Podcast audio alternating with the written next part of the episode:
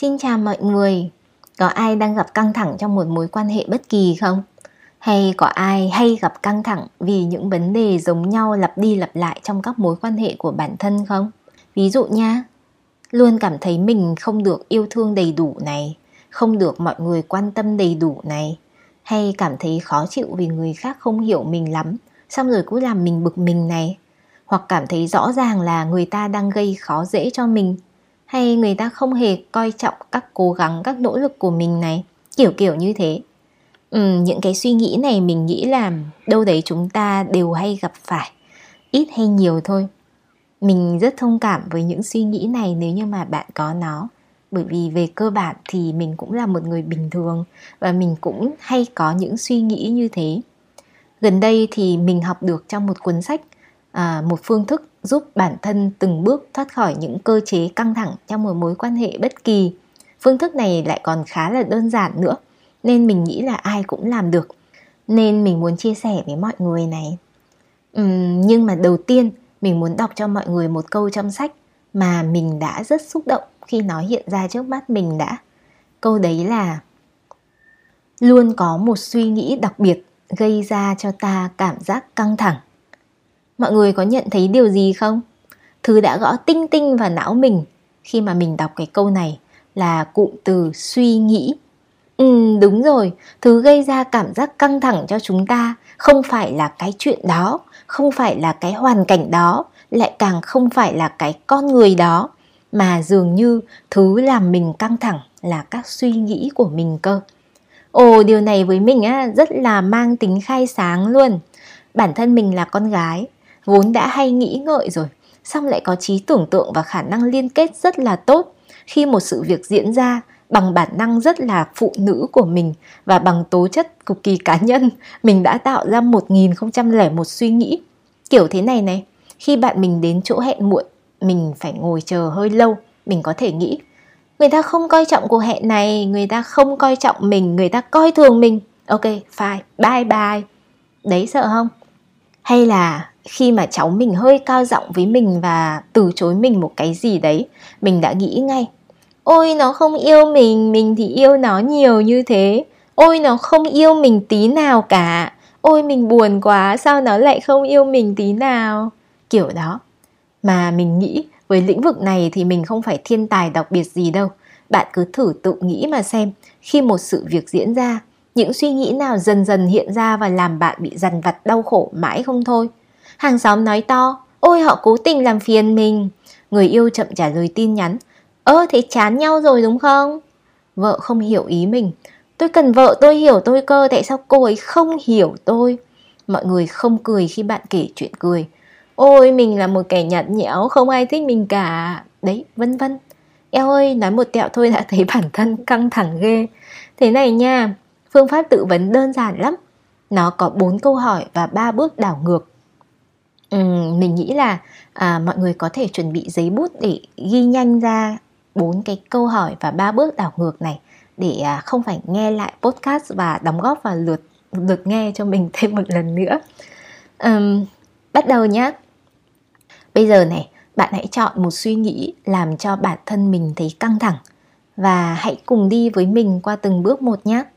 Mình sẽ chọn tình huống là cháu mình cao giọng từ chối mình và mình nghĩ là nó không yêu mình tí nào cả. Đây, câu tự vấn đầu tiên. Khi mà mình có ý nghĩ là nó không yêu mình tí nào cả là câu, có thật thế không? Cháu mình không yêu mình tí nào cả. Có thật thế không? Có mà, nó cao giọng với mình lại còn từ chối mình nữa. À với câu hỏi này, chúng ta sẽ cần trả lời một cách dứt khoát, có hoặc không nha? Rồi sang câu thứ hai này. Câu thứ hai là bạn có thể chắc chắn điều đó là sự thật không? Cũng trả lời có hoặc không thôi nhé cháu mình không yêu mình tí nào cả. Bạn có thể biết chắc chắn điều đó là sự thật không? Thật là chắc chắn ý. Uhm, cũng không quá chắc chắn đâu nhưng nó cao giọng với mình nó lại còn từ chối mình nữa. Thế có rất chắc chắn là nó không yêu bạn không? Không không chắc chắn được. Đó Câu hỏi thứ ba này, bạn phản ứng như thế nào khi có suy nghĩ đó? uhm, khi nghĩ là cháu mình không yêu mình mình rất buồn mình thấy rất đau lòng. Mình còn thấy trái tim buồn bã nữa còn thấy bụng hơi căng thẳng cổ họng hơi nghẹn nghẹn nói chung là cảm giác rất buồn ý. Ừ, mô tả như mình sẽ kiểu đủ chi tiết nha. Cảm giác này rồi cảm xúc này cảm giác trên cơ thể này những phần nào cảm thấy như thế nào càng chi tiết càng tốt. Giờ thì đến câu hỏi thứ tư này. Bạn sẽ như thế nào nếu không có suy nghĩ ấy? À thì nếu như không có suy nghĩ ấy mình sẽ rất vui tươi hớn hở à, sẽ thấy được yêu thương còn líu lo cả ngày cũng được. Rồi còn phấn khích làm này làm kia nữa nói chung là thấy rất vui vẻ, ấm áp, rất nhiều năng lượng. Đúng rồi, mô tả rất chi tiết.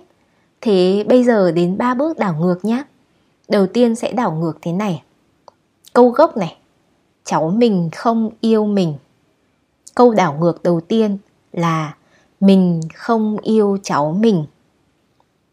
Câu đảo ngược thứ hai này, mình không yêu chính bản thân mình câu đảo ngược thứ ba này. Cháu mình yêu mình. Với mỗi một lần đảo ngược này hãy tìm cho bản thân ba ví dụ hoặc bằng chứng cụ thể để khẳng định điều đó là đúng. Ví dụ hoặc bằng chứng càng thuyết phục càng tốt nhé. Ví dụ với lần đảo ngược là mình không yêu cháu mình mình có thể lấy ví dụ như là um, mình rất hay trêu này làm cháu mình cáu lên xong nó cáu lên thì lại bị bố mẹ mắng này hay là mình hay cậy mình là người lớn biết nhiều thứ hơn nên hay lừa cháu mình hoặc ăn dỗ nó này. Rồi mình còn hay ăn vạ đòi nó làm này làm kia cho mình dù nó không thích lắm này. Đấy ví dụ càng thuyết phục càng tốt. Mọi người có đi kịp với từng bước để áp dụng cho tình huống của mọi người không? Nếu như mà không kịp thì mọi người replay lại một lần hai lần nữa nhé. Uhm, lúc mới thử áp dụng phương thức tự vấn này mình đã rất là kiểu giờ khóc giờ cười ở ngay câu đầu tiên, câu hỏi có thật thế không ấy? Thật ra cảm xúc giận dữ, tổn thương, buồn bã, căng thẳng của mình luôn muốn mình trả lời là có. Đấy là sự thật đấy, chính xác đấy. Nhưng mà sâu bên trong mình mình phải thừa nhận với bản thân là suy nghĩ của mình không hoàn toàn là thật. Mình càng không thể chắc chắn 100% điều mình suy nghĩ là sự thật. Nếu như mà gạt bỏ cảm xúc tổn thương đi, thì mình dần dần sẽ thừa nhận rằng suy nghĩ kia được tâm trí mình tạo ra như một cách bảo vệ bản thân. Và càng trả lời bốn câu hỏi, mình càng nhận ra là, ôi, hóa ra mang cái suy nghĩ này lại mệt mỏi như thế. Và, ôi, hóa ra không có suy nghĩ này đời mình hạnh phúc biết bao nhiêu. Ủa, vậy sao mình lại có suy nghĩ này hoài vậy? Rồi khi làm ba bước đảo ngược, mình lại tiếp tục dở khóc dở cười vì hóa ra đối tượng mà mình đang giận dữ hoặc đang kết tội kia. Ờ, thật ra lại rất là tội nghiệp. Ở một góc độ nào đó mình cũng cư xử không được tốt lắm với họ. Vậy mà họ vẫn yêu thương mình được như hiện giờ. Mình còn đòi hỏi cái gì nữa hả trời? Kiểu đó.